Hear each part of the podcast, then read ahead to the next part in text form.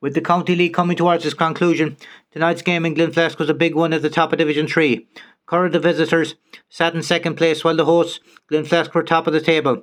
The winner of this match would be in a strong position to, at the very least, secure promotion. It was the home side who started the better.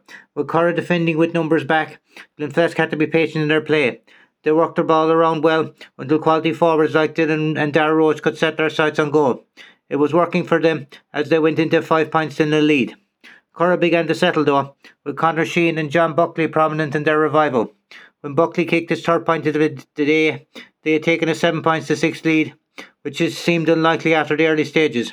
Jeff O'Donoghue's clever one-two with Tommy Bowler and well-hit strike settled them Glenflesk again, and they scored the last three points of the half to take a lead to the dressing room. After a first half of interchanging patterns of dominance, it was Glenflesk who took back the initiative again. Ian Roach, Jeff O'Donoghue, and Chris O'Donoghue all scored well worked points. Curragh were reliant on Buckley to keep them in touch. They finally were broken when lethal full forward Roach calmly passed the ball into the net midway through the second period.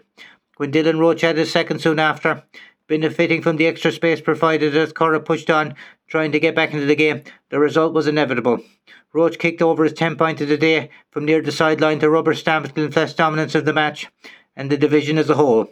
Curragh must now regroup as they face Renard at home next weekend. A win there would get their promotion bit back on track.